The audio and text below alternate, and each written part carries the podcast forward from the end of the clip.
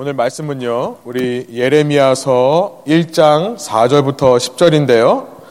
내가 너와 함께하여 너를 구원하리라 라고 하는 제목으로 우리 예레미야서 말씀 나눕니다. 1장 4절부터 10절 제가 먼저 읽고 여러분 번갈아 가면서 읽은 다음에 마지막 10절 함께 읽도록 하겠습니다. 제가 먼저 4절 읽습니다. 여호와의 말씀이 내게 임하니라 이르시되 내가 너를 모태에 짓기 전에 너를 알았고 내가 배에서 나오기 전에 너를 성별하였고 너를 여러 나라의 선지자로 세웠노라 하시기로 내가 이르되 슬프도소이다. 주 여호와여 보소서. 나는 아이라 말할 줄을 알지 못하나이다 하니 여호와께서 내게 이르시되 너는 아이라 말하지 말고 내가 너를 누구에게 보내든지 너는 가며 내가 내게 무엇을 명령하든지 너는 말할지니라 너는 그들 때문에 두려워하지 말라. 내가 너와 함께하여 너를 구원하리라. 나 여호와의 말이니라 하시고 여호와께서 그의 손을 내밀어 내 입에 대시며 여호와께서 내게 이르시되 보라 내가 내 말을 내 입에 두었노라. 우리 함께 읽습니다. 보라 내가 오늘 너를 여러 나라와 여러 왕국 위에 세워 내가 그것들을 뽑고 파괴하며 파멸하고 넘어뜨리며 건설하고 심게 하였느니라 하시니라. 아멘. 이렇게 앉으셔서 말씀 나누겠습니다. 오늘은 두려움에 대해 말씀을 좀 나눠보기를 원합니다. 두려움, fear라고 하는 것은 우리에게 너무나 친숙한 것이죠. 아이들을 키우면서 놀랍게도 아이들에게 두려움에 대해 가르친 적이 없는데요. 어디서부터 배웠는지 모르겠지만 아이들은 두려움을 느낍니다. 어두운 방에 혼자 있는 것을 무서워하고요. 목마르다고 해서 주방에서 물을 떠오는 것도 혼자 가는 것을 두려워합니다. 참 신기하죠? 가르친 적이 없는데 본능적으로 두려워해요. 아이들만 그런 게 아닙니다. 오늘 가스펠 프로젝트를 보니까 이 이야기로 이번 과를 이렇게 시작하고 있습니다. 친한 친구의 생일 파티에 그 친구가 좋아하는 케이크를 만들어 가고 싶다라는 생각이 들었다는 것입니다. 여러분, 홈메이드 케이크를 한번 만든다고 생각해 보세요. 수제 케이크.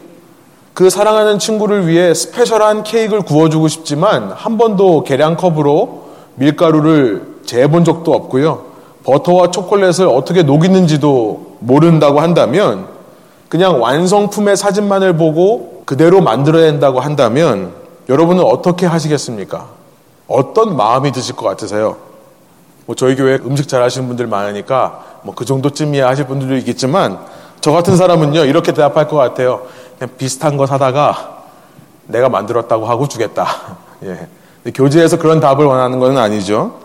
뭐 검색의 신인 구글에게 여쭤본다. 혹은 모방의 신인 유튜브에게 여쭤본다. 뭐 이런 대답도 원하는 것도 아닙니다. 무슨 말을 하는 거냐면 우리가 할 수 없는 일 앞에서 느끼는 두려움. 재밌는 것은 뭐냐면 우리는 무엇을 해야 되는지를 알고 있습니다. 그 완성품이 어때야 되는지는 알고 있지만요. 그걸 해낼 수 없는 우리 자신을 보면서 우리 어른들도 두려움을 갖는다는 거죠. 과연 내가 이번 시험 잘 볼 수 있을 것인가? 내가 졸업은 제대로 할 수 있을까? 내가 졸업한 이후 세상에서 어떤 인정을 받는 사람으로 살 것인가? 과연 내가 다니고 있는 직장에서 계속해서 나를 필요로 할 것인가? 우리 가정 모두가 행복할까? 우리 자녀들, 가정들도 건강하고 행복할 수 있을까? 등등. 여러분, 우리가 원하는 것은 분명하게 있습니다. 그런데 어떻게 그곳까지 가는지를 모르거나 준비가 어떻게 되어야 되는지를 모르는 거죠. 혹은 어떻게 어떤 과정으로 거기까지 가는지도 알겠는데 가고 싶은 마음 혹은 갈 자신이 없을 때 그 준비가 한두 끝도 없어 보일 때 우리 안에 두려움이 있는 것입니다. 선지자 예레미야도 그렇게 느꼈습니다. 예레미야라고 하는 선지자는 이 남유다의 역사 마지막에 활동했던 선지자입니다.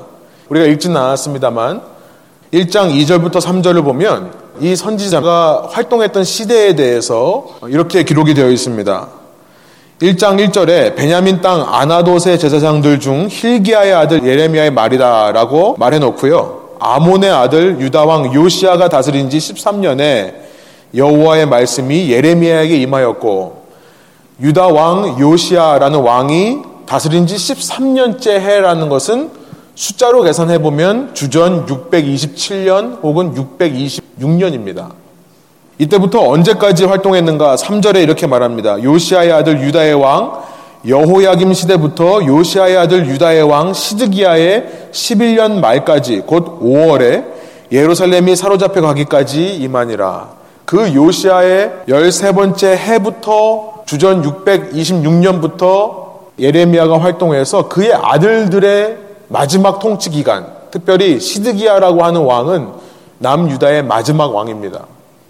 그날 예루살렘 성전이 무너지고 예루살렘에 있던 사람들이 바벨론이라는 나라로 잡혀가는 그날까지 활동을 했다. 이때가 주전 587년 혹은 586년이 되는 해입니다. 주전 626년부터 586년이라고 한다면 이때는요, 아시리아라는 나라, 북이스라엘을 멸망시켰던 나라죠. 원래 이스라엘 이 민족이 분열이 돼서 북쪽의 북이스라엘, 남쪽의 남유다 두 왕국으로 갈라지는데요.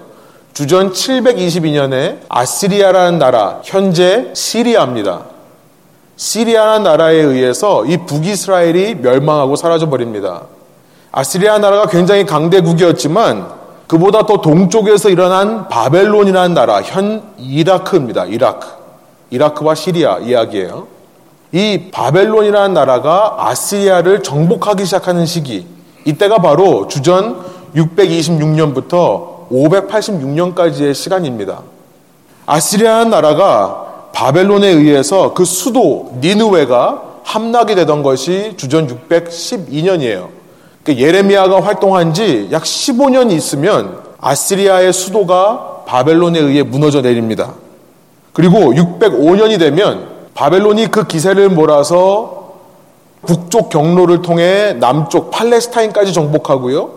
남쪽 지방의 최강자였던 이집트와 전쟁을 해서 이기는 때가 605년입니다. 바벨론이 이집트와의 전쟁에서 이긴 이후에 이 팔레스타인 지역에 완전히 세력을 구축하게 되는데요. 바벨론이라는 나라가 역사상 유례 없는 가장 큰 왕국을 건설하게 됩니다. 동쪽 메소포타미아 지역부터 시작해서 서쪽 이 지중해 연안의 팔레스타인에 이르는 광활한 영토를 지배하는 나라로 성장하는 시기. 그 강대국들과의 싸움 속에서 남유다, 정말 이 초라한 작은 나라는요, 큰 나라들의 놀이객감이 되어버렸습니다. 바벨론이 정복할까 말까. 심심하면 가서 한번 찔러보고 그냥 냅두고 지나가는 이런 상황이 되어버린 겁니다. 그때 남유다 왕국이 홀로 남아있는 그 상황 속에서 무슨 생각을 했겠습니까? 여러분, 목표는 분명해요. 하나님께서 다윗을 통해 주신 다윗 언약이라고 하는 목적지는 확실하게 보입니다. 다윗에게 뭐라고 약속하셨죠? 너의 후손의 왕국이 영원히 견고하리라. 사무엘하 7장 8절에서 16절 말씀하셨어요. 목적지는 보이는데요. 어떻게 거기까지 갈 수 있는가가 전혀 보이지 않는 겁니다. 그 상황 한번 생각해 보세요. 거기까지 가는 길이 보인다 하더라도 그 길을 걸어갈 자신도 없던 상황이었을 것입니다. 이런 극도의 불안과 두려움의 시기, 이때 예레미야 보고 활동하라라고 하는 하나님의 말씀이 시작되는 것입니다. 문제는 뭐였냐면 이렇게 상황도 불안한데요. 무엇보다 예레미야 속에 두려움이 가득했던 거예요. 여러분, 이 목회자로 부르심 받는다는 거, 사역자로 부르심 받는다는 거, 나라가 평안하고 모든 것이 안정되어 보이는 상황 속에서도 두려움을 주는 법입니다. 내가 과연 준비된 사람이 맞는가? 과연 하나님께서 나를 통해 일을 이루실 것인가? 내가 하나님으로부터 받은 사명을 끝까지 내가 이뤄낼 수 있을까? 라고 하는 그 자체만으로도 두려운 상황. 그런데 내가 나를 봐도 두려운데요. 가라앉는 배 위에 있는 것 같은 거예요. 이 나라가 내가 가서 선포한다고 해서 달라질 것인가? 과연 이 세상이 변화될 것인가? 전혀 소망도 가망도 없어 보이는 상황 속에서 하나님이 예레미야를 부르시는 것입니다. 그러니 얼마나 더 두려웠겠습니까? 그래서 1장을 보면 하나님께서 예레미야를 부르시면서 독특하게 예레미야에게 먼저 두려워하지 말라는 말씀을 앞뒤에 반복을 하시는 것으로 1장이 되어 있습니다. 오늘 우리가 읽었습니다만 8절에 이렇게 말씀하세요. 너는 그들 때문에 두려워하지 말라. 내가 너와 함께하여 너를 구원하리라. 나 여호와의 말이니라 하시고 또 17절에 가보면 이렇게 말씀하십니다. 그러므로 너는 내 허리를 동이고 일어나 내가 내게 명령한 바를 다 그들에게 말하라. 그들 때문에 두려워하지 말라. 내가 그들 앞에서 두려움을 당하지 않게 하리라. 하나님도 아시는 거죠. 예레미야가 지금 처한 상황이 얼마나 두려운 상황인지를 아시기 때문에 선지자를 부르시면서 선지자에게 먼저 두려워하지 말라라고 말씀하신다는 겁니다. 여러분, 성경학자들은 하나님이 신이 인간에게 가장 많이 말씀하신 것 중에 하나가 do not be afraid, fear not, 두려워하지 말라라는 말씀이라고 합니다. 성경에서 하나님이 인간에게, 인생에게 가장 많이 말씀하신 것이 뭐냐면 두려워하지 말라는 말씀이었어요.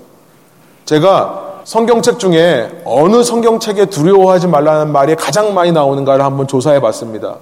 그랬더니 가장 많이 꼽히는 것이 이사야서와 예레미야서예요.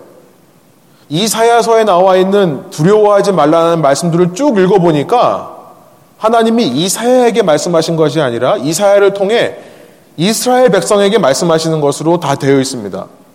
그런데 예레미야에게는 유독 예레미야라는 선지자에게 먼저 두려워하지 말라는 말씀을 하신다는 것이 아주 특징인 것으로 이해가 되는 겁니다. 이게 특징인 거예요. 왜 하나님은 예레미야에게 이렇게 말씀하셨을까를 생각해 보기를 원하는 겁니다. 우리는 1장을 통해 예레미야가 가지고 있던 두려움의 근원, 예레미야가 왜 이렇게 두려움에 사로잡혔길래 하나님께서 그에게 두려워하지 말라는 말씀을 먼저 하셨는지에 대해서 세 가지 이유를 발견합니다. 첫 번째는 뭐냐면 열등감이라는 거예요. 열등감. 우리가 두려움을 갖는 많은 경우 우리의 열등감이 작용할 때가 참 많이 있습니다. 그 열등감은 내가 태어나면서부터 갖지 못한 어떤 것 때문에 나오는 것일 수도 있습니다. 내가 태어나면서부터 형성된 나의 성격, 나의 성품 때문에 어쩔 수 없이 갖는 열등감도 있을 거예요. 혹은 내가 자라온 환경 때문에 갖는 열등감일 수도 있겠습니다. 혹은 그런 것들이 다 괜찮은데 앞서 말씀드린 대로 내가 가야 할 곳까지 준비해 가는 과정이 너무나 힘들고 어떻게 준비해야 될지를 모르기 때문에 갖는 열등감일 수도 있다는 생각이 들어요. 여러분, 열등감이라고 하는 것은 inferiority, 열등감이라고 하는 것은 그 정의상 남과의 관계에서 비교하면서 나오는 거죠.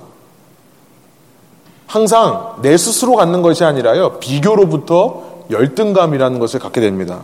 예레미야가 왜 열등감을 갖게 되었는지, 예레미야가 누구와 자신을 비교했는지 1장 1절을 통해 우리는 알게 되는 것입니다. 1장 1절.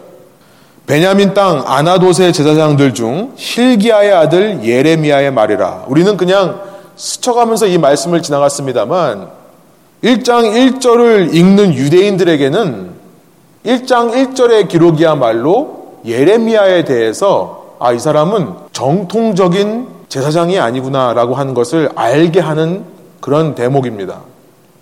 orthodox. 이 정통적이지 않은 거예요. 제사장 힐기야의 아들로 소개되는 예레미야인데요. 예레미야는 제사장 가문입니다. 문제는 뭐냐면 그 출신이 베냐민 땅 아나도 출신이라는 게 문제예요.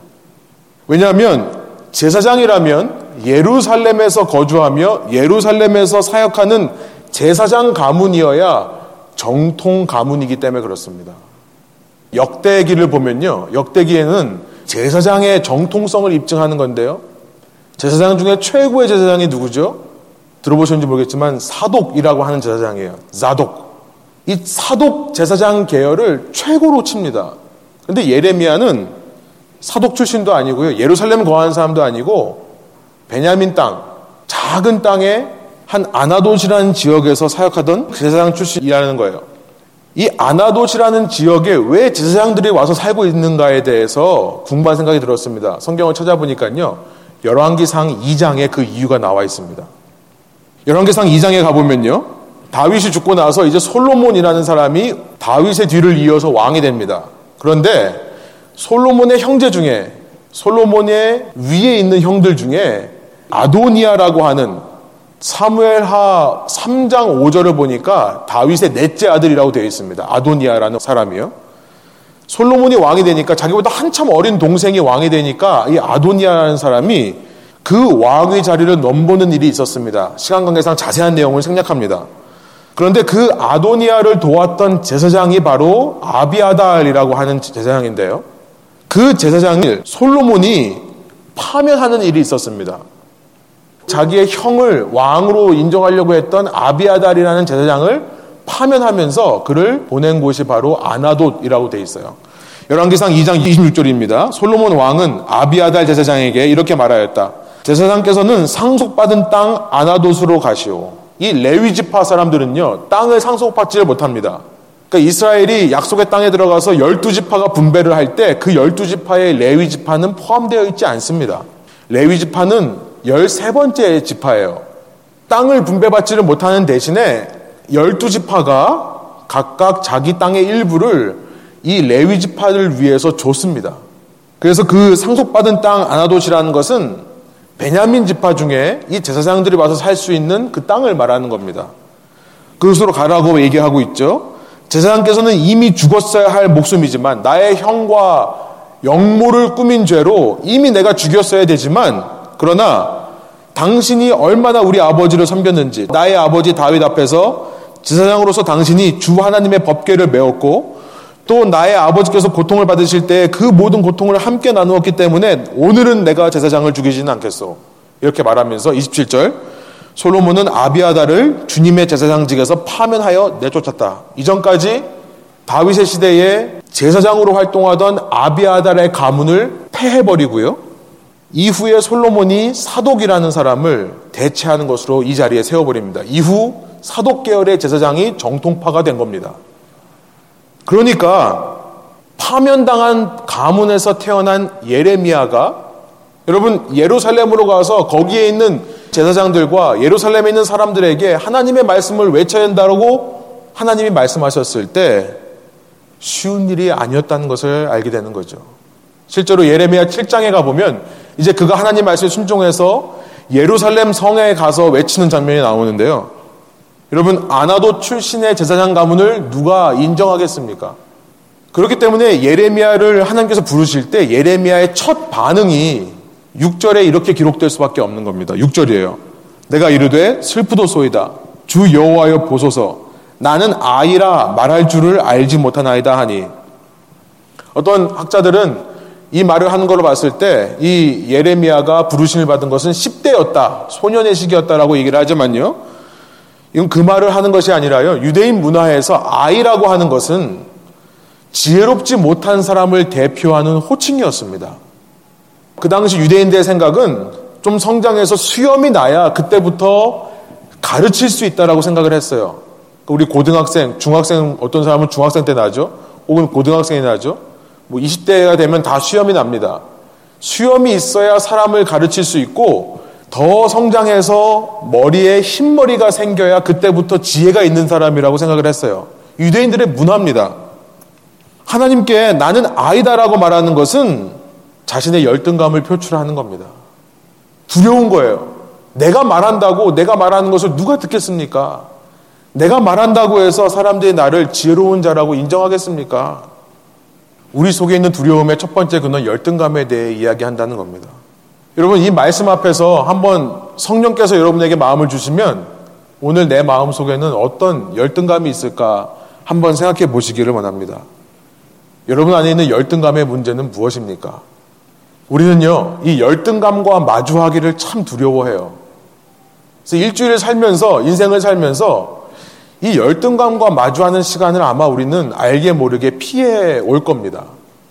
오히려 이 열등감을 드러내지 않으려고 나 앞에서 더 강하게 보이는 부분들이 있죠.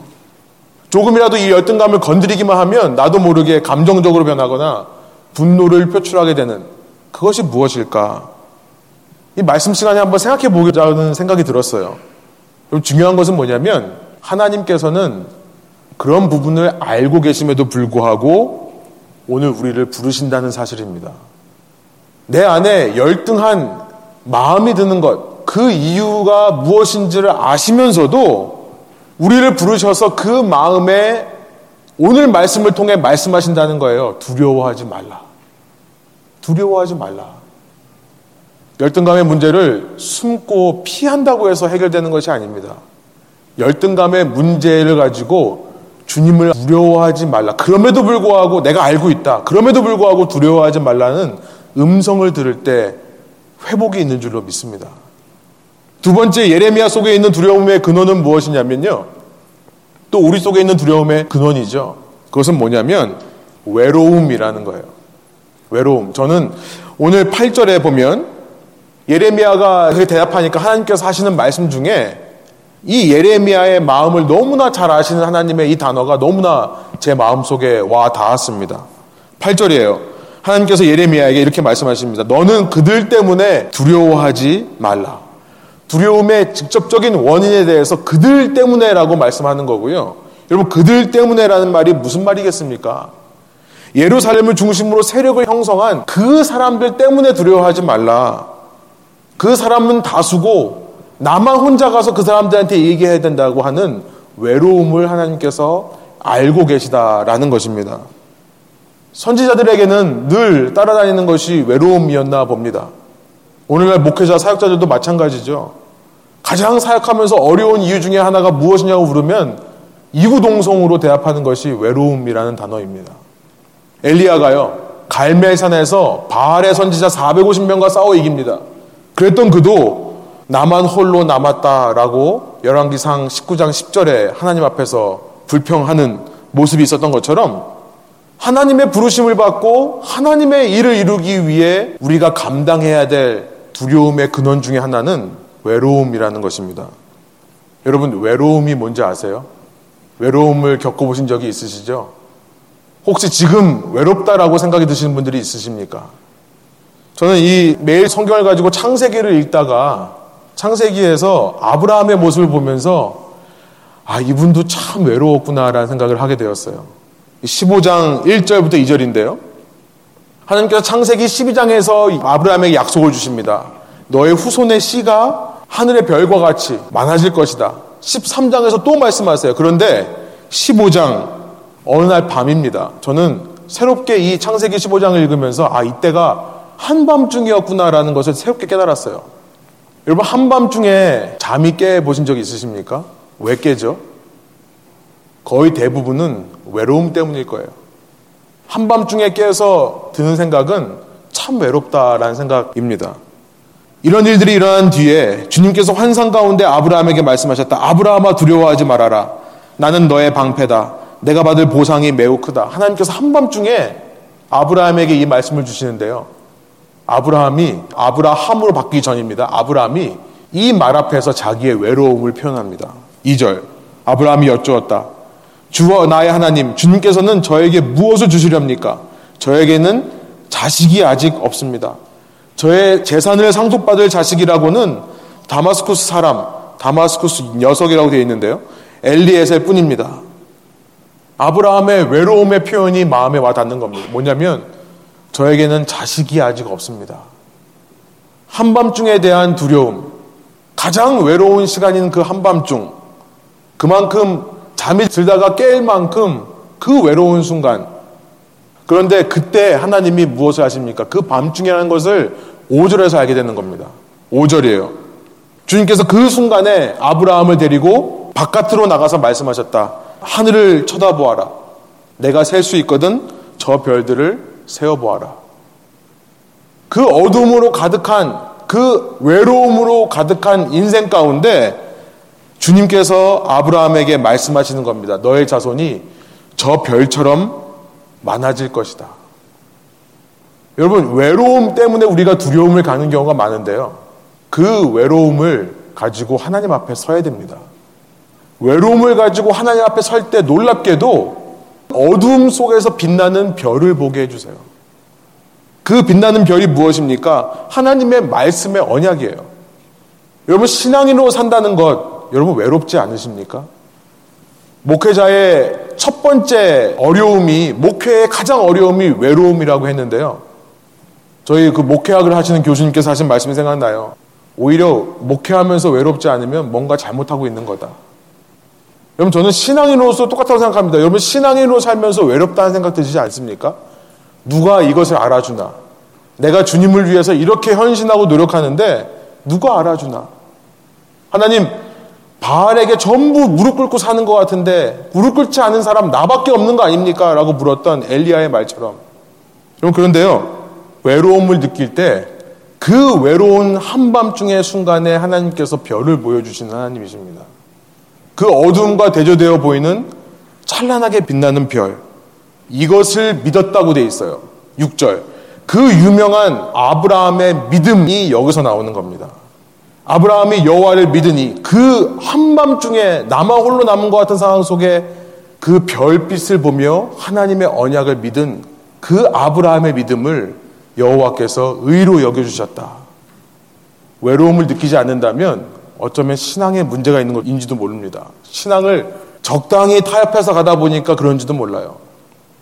정말 하나님의 말씀을 따라가다가 외로움을 느낄 때, 그런데 그때 하나님께서 그를 의로 여겨주시는 순간이라는 것을 기억하기를 소원합니다. 하나님께서 우리 인생에 외로움을 허락해 주신 이유는 분명합니다. 외로움의 어둠 한가운데서 창조주를 만나는 경험을 할 수 있기 때문에 그렇습니다. 소원하기로는요, 여러분 외로움도 피하지 말고 한번 당당히 맞서 보시기를 원해요. 그때야말로 두려워 말라는 주님의 음성이 가장 분명하게 들리는 때입니다. 부부로 함께 있어도 하나님 앞에서는 외로운 순간이 있어야 합니다. 하나님의 진리로 살기 위해 나의 모든 외로움을 세상이 해결해 준다면 옆에 있는 사람이 만족시켜 준다면 뭔가 잘못 가고 있는 겁니다. 아무튼 두려움의 근원은 첫 번째 열등감이고 두 번째 외로움이라면 세 번째 예레미야에 있는 두려움의 근원은요 무지함이라고 표현할 수 있을 겁니다. 무지함, 알지 못함. 그래서 6절과 8절 그 무지에 대해 이렇게 말씀하시는 것 같아요. 내가 이르되 슬프도 소이다 주 여호와여 보소서 나는 아이라 말할 줄을 알지 못하나이다. 나는 아이라서 열등감을 표현하며 그 결과로 말할 줄을 알지 못한다. 나는 무슨 말을 해야 할지를 모릅니다. 라고 말하는 동시에 8절에 보니까요. 하나님이 말씀을 주시는데 그 말씀이 필요한 가장 첫 번째 되는 대상은 예루살렘이기 전에 예레미야라는 것을 말씀하세요. 예루살렘이기 전에 예레미야. 목회자를 통해서 말씀을 주시는데요. 성도들이 말씀이 필요하기 전에 목회자가 먼저 말씀이 필요한 겁니다. 왜냐하면 성도들이 모르기 전에 목회자가 먼저 모르기 때문에 그래요. 자, 보세요. 하나님께서 말씀을 주시는 이유를 뭐라고 말씀하시냐면 내가 너와 함께하여 너를 구원하리라. 너를 구원하리라. 예레미야가 먼저 구원이 필요했던 자였던 것입니다. 여러분, 우리의 두려움의 근원은 실은 남에게 손수 만든 케이크를 먹여주기 전에 내가 모르는 것이 문제예요. 내가 모르는 무지가 문제인 거예요. 여러분, 우리가 남에게 선한 영향력을 끼치는 그리스도인이 되자라는 말을 합니다. 이 도시에 나가서 선한 영향력을 끼쳐주자라고 말을 해요. 그런데 진짜 문제는 뭐냐면 내가 모르는 거예요. 내가 모르는 겁니다. 내가 먼저 그분의 그 구원을 위한 희생과 은혜를 모르는 거예요. 구원의 기쁨과 감격이 없는 게 문제입니다. 무지함이 우리에게 가장 큰 도전이 된다는 생각이 듭니다. 열등감도 문제고 외로움도 문제지만 실은 가장 큰 문제는 무지예요. 여러분, 그 구원의 기쁨과 감격을 알기만 해도 나가 전화하지 말라고 해도 나가서 전화할 거예요. 왜 우리가 이 도시에 살면서 일주일 동안 정신없이 삽니까? 왜 정신 놓고 살아요? 모르기 때문에 그런 거예요. 저는 목회를 하면 할수록 이런 생각이 들어요.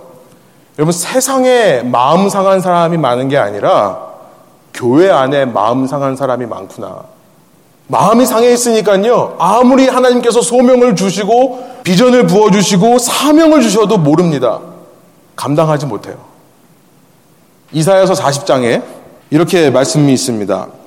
그 무지에 대해서 말씀하세요. 21절이에요. 너희가 알지 못하느냐? 너희가 듣지 못하였느냐? 태초부터 너희가 전해 들은 것이 아니냐?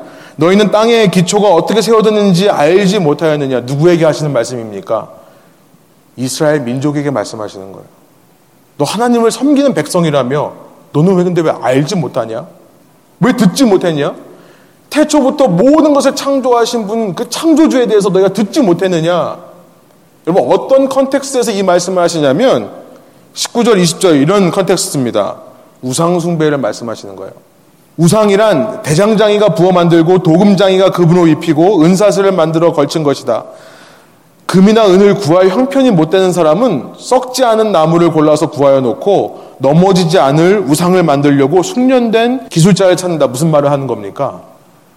돈 잘 버는 사람만 우상에 취한 사람이 아니라는 거예요. 집에 금, 은이 없으면 사람은 나무를 갖다가도 우상을 만들어 섬긴다는 거예요. 그 이유가 무엇이라고 말씀하는 겁니까? 21절. 모르기 때문에 그렇다는 거예요. 하나님에 대해 모르니까 우상숭배를 하는 거다. 여러분, 하나님의 은혜에 대한 무지가 바로 우상숭배의 근원이라고 말씀하시는 겁니다. 결국 마음이 왜 상합니까? 왜 마음이 상해요? 하나님의 은혜를 충만히 깨닫지를 못하니까 하나님을 믿으면서도 세상에 나아가 우상숭배에 지는 겁니다. 세상에서 말하는 우상숭배적인 가치와 우상숭배적인 논리에 설득을 당해서 두려움이 생겨버리는 거예요. 하나님을 믿는데 돈이 없으면 못 산다라고 배우는 거예요. 사람한테 인정받지 못하면 루저다, 실패한 인생이라고 배우는 거예요. 그러니까 마음이 상하는 거죠. 여러분, 저는 이 도시에서 개척 목회를 하면서 도시 목회도 힘든데요. 도시에서 기성교회를 가는 게 아니라 개척 목회를 하는 거 정말 더 힘든 것 같습니다. 왜냐하면 제 마음속에 이런 생각이 들었기 때문에 그래요. 정말 가라앉는 배에서 뭔가를 해보겠다는 건 아닌가. 내가 이렇게 외친다고 해서 뭐가 달라질 것이 있는가. 그런데 오늘 말씀을 통해서 하나님께서 저에게 이런 말씀을 주시더라고요. 그너 안에 있는 열등감의 문제가 무엇이냐? 너 안에 있는 그 외로움의 근원이 뭐냐? 너 속에 있는 무지함이 무엇이냐? 성도들을 구원하려고 하기 전에 너가 먼저 구원받아야 된다. 너 정말 하나님의 은혜를 체험하고 있느냐? 왜 상황을 보며 이 세상을 보며 한탄만 하고 있느냐? 여러분 정말로 저와 여러분이 하나님의 도전을 받기를 원합니다. 정말 그분이 어떤 분인지를 알기를 원합니다. 열등감의 문제, 외로움의 문제, 무지함의 문제 해결할 수 있는 길은 오직 하나님뿐인 거예요. 그래서 성경에 나와 있는 수많은 인물들을 보면 하나님이 열등감을 느끼는 장소로, 외로움을 느끼는 장소로, 무지함을 깨닫는 장소로 밀고 가십니다. 아브라함이 왜 100년을 기다렸습니까? 하나님이 왜 100년 동안 안 주셨습니까? 그 자리까지 와야 되는 거예요. 이삭은 왜 60년 동안 자녀가 없습니까? 그 자리까지 와야 되는 거예요. 야곱은 왜 20년 동안 자기의 인생을 그렇게 낭비하며 허비한 것처럼 느껴지는 일들을 했습니까? 그 자리까지 가야 되는 거예요. 모세가 그랬고요. 다윗이 그랬고요. 성경에 나와 있는 수많은 인물들, 하나님께서 그들을 사용하실 때 두려움을 통해 역사하신다는 사실을 깨달은 것입니다. 그 두려움을 주는 내 안의 열등감, 외로움, 무지함, 그 문제와 내가 피하지 않고 맞닥뜨릴 때 그때부터 하나님의 말씀의 역사가 하늘에 있는 별처럼 빛나기 시작하더라는 것입니다. 여러분 창세기 3장을 보니까요. 우리가 처음부터 두려워하는 존재로 창조되지는 않았다는 것을 알게 됩니다. 여러분 이것이 굿뉴스예요. 우리는 우리의 본성 중에 하나가 두려움이라고 알고 있습니다. 모든 심리학자들이 다 그렇게 얘기를 해요. 인간의 본성 중에는 두려움이 숨어져 있다. 그런데 성경은요. 두려움이라고 하는 것은 우리 본래 성격이 아니라고 말씀하세요. 다만 타락으로 인해 얻어진 거라고 얘기를 해요. 죄로 인해. 죄가 무엇입니까? 도덕적인 윤리적인 그런 죄를 말하기 이전에 더 근본적인 죄 반항이에요. 반항. transgression. 하나님의 통치를 거부하고 내가 하나님이 되려고 하는 성향. 곧 하나님의 말씀에 불순종하는 것이 죄의 시작이죠. 그 죄의 결과로 가장 먼저 생겨나는 것 중에 하나가 두려움이라고 창세기 3장 10절이 말씀하십니다. 창세기 3장 10절입니다. 니르되 내가 동사에서 하나님의 소리를 듣고 내가 벗었으므로 두려워하여 숨었나이다. 여러분 저는 이 말씀이 얼마나 은혜가 되는지요. 물론 우리의 죄악에 대해서 말씀하시는 거기 때문에 슬프지만 그러나 이 말씀은 동시에 두려움이란 우리의 본성 중에 하나가 아니라는 것을 말씀하고 있는 거예요. 하나님은요, 이렇게 죄로 타락해서 두려움이 생겨버린 인류를 하나님의 형상으로 바꾸어 가십니다. 그래서 원래 우리에게 심어주셨던 그 거룩하고 선한 하나님의 형상을 우리 안에 회복시키시기를 원해요. 그 속에는 두려움은 없는 겁니다. 다만 그것을 위해 우리가 두려움과 맞닥뜨려야 된다는 거예요. 그러기 위해 하나님께서 우리에게 두려워하지 말라라는 말씀을 하시는 거예요. 여러분 생각해 보세요. 저는 이렇게 묵상하다가 큰 은혜를 받았던 것이 뭐냐면 쉽게 설명하면 이런 겁니다. 저는 아이를 키우면서 이런 생각이 들었어요. 여러분 부모에게 다투고 나서 삐져가지고 방문 닫고 있는 아이 부모로서 무슨 생각이 드십니까? 지가 잘못해놓고 쟤 왜 저러지? 이런 생각이 제일 먼저 들지 않습니까? 아니 잘못해도 지가 잘못한 거고 이 집도 내 집인데 왜 지가 지방문 닫고 들어가서 아무도 들어오지 말라고 써붙여 놓고 그런 아이에게 부모조차도 먼저 다가가서 그 아이를 마음을 풀어주고 다독거리기가 쉽지만은 않습니다. 그런데 하나님의 마음을 알면 도움이 됩니다. 여러분 하나님께서 두려워하지 말라라고 말씀하시는 것은 우리에게 당연히 하셔야 될 말씀이 아니에요. 그 두려움이 어디서부터 왔습니까? 열등감, 외로움, 무지로부터 왔습니다. 그것이 어디로부터 왔습니까? 우리의 죄로부터 온 거예요. 당신을 닮은 하나님의 형상으로 창조해 놨더니 지가 하나님 되겠다고 불순종한 결과 두려움을 가진 존재들에게 하나님이요. 그 존재들 내쫓으시고 상종을 안 하셔도 하나님이십니다. 정의로우신 하나님이세요. 그런데 하나님께서 그런 존재들, 그렇게 방문 닫고 들어가서 삐져 있는 사람들에게 다가오셔서 우리를 다독이며 하시는 가장 많이 하시는 말씀이 두려워하지 말라라는 말씀이라는 점. 그것은 너의 본 모습이 아니야. 나는 그런 모습으로 널 창조하지 않았어. 네 원래의 모습으로 돌아와라고 말씀하시는 하나님. 여러분 그 하나님을 정말 믿으면요. 열등감이 설 자리가 있겠습니까? 외로움이 설 자리가 있겠습니까? 무지함의 문제가 해결되지 않겠습니까? 열등감의 문제가 사라집니다. 5절이에요. 우리 한 목소리 한번 읽어볼까요? 내가 너를 모태에 짓기 전에 너를 알았고 내가 배에서 나오기 전에 너를 성별하였고 너를 여러 나라의 선지자로 세웠노라 하시기로 하나님의 은사와 하나님의 부르심에는 결코 후회하심이 없습니다. 왜냐하면 하나님이 모르고 선택한 게 아니에요. 이 모습인지 이렇게 열등한 존재인지 모르시고 선택한 게 아니에요. 하나님이 우리를 지으셨기 때문에 선택한 겁니다. 이 모양 이 꼴로 지으셨기 때문에 그렇습니다. 시편 139편 13절 14절이 기억이 나죠. 세번역으로 읽으면 이렇습니다.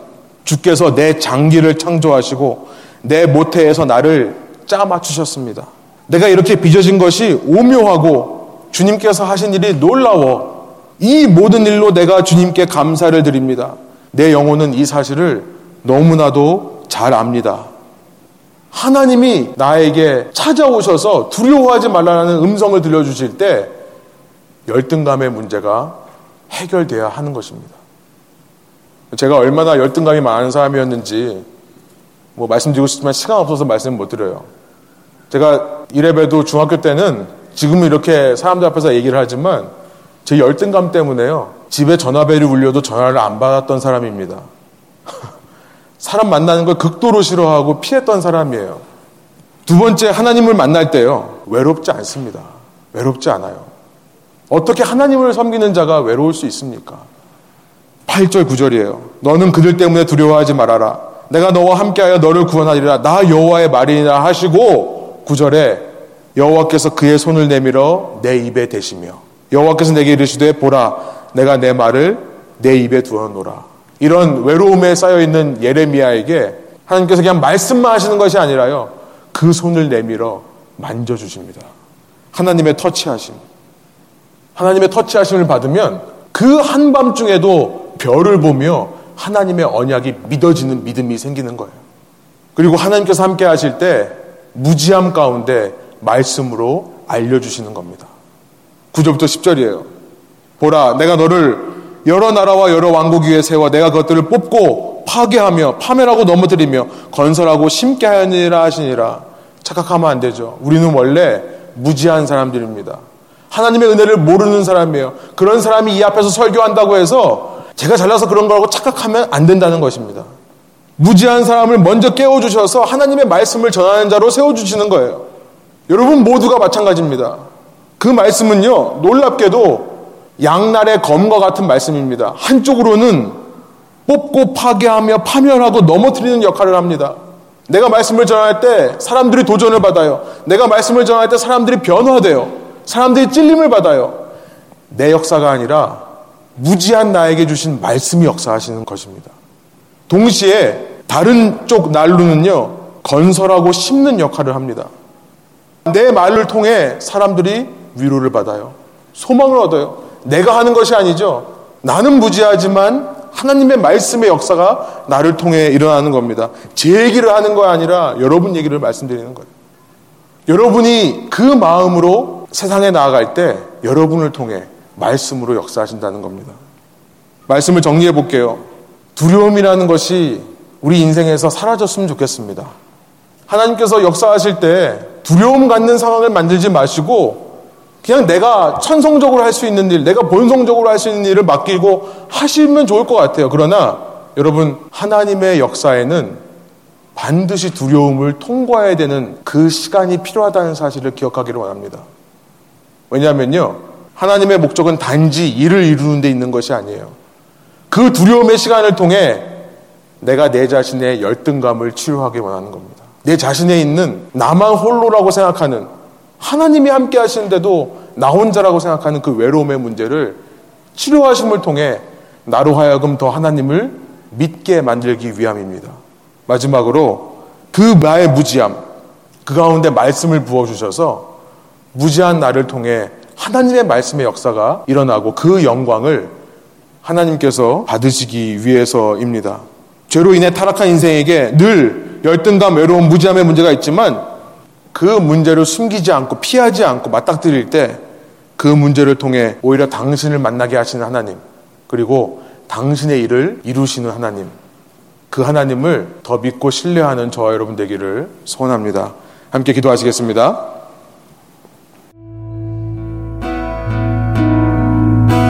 하나님, 이 시간 저희가 말씀을 통해 주님의 두려워하지 말라라고 하는 마음이 그 말씀에 담겨진 의미가 무엇인지를 생각해 봅니다. 내가 너와 함께 있어 너를 구원하리라. 그 하나님의 함께 하심과 우리를 구원하심을 믿는다면 하나님 이 시간 우리에게 두려움을 주는 열등함의 문제, 두려움을 주는 외로움의 문제, 우리를 두렵게 하는 이 무지함의 문제 주님 안에서 오히려 주님을 만나는 도구로 사용될 수 있도록 인도하여 주옵소서. 그 열등감의 끝에서 주님을 만나고 그 외로움의 끝에서 주님을 만나고 무지함의 끝에서 주님의 말씀을 만날 때에 주님을 믿고 주님의 말씀을 더 사모하는 마음이 저희가 안에 들 때 그것이 참된 믿음이고 그것을 통해 우리를 의롭다 말씀하시는 줄 믿사오니 이 시간 우리의 마음 속에 성령께서 찾아와 주셔서 우리의 솔직한 모습을 받으시며 이 모습 이대로 주님께서 역사하시며 사용하실 것에 대한 믿음과 담대함이 저희 속에 일어나게 하여 주옵소서. 특별히 이 자리에 지치고 상한 마음으로 나왔다면 그 속에 혹시 하나님으로부터 온 것이 아니라 세상의 우상숭배적인 문화로부터 온 것은 아닌가 점검하는 저희가 되게 하여 주시고 이 시간 다시 한번 우리 마음 가운데 그 두려움 속에서 찬란한 주님의 임재와 빛을 체험하는 체험이 있게 하여 주셔서 세상을 이기고 세상에서 승리하는 주님의 나라 백성 되게 하여 주옵소서. 감사와 찬양을 주께 올려드리며 예수 그리스도 이름의 영광을 위하여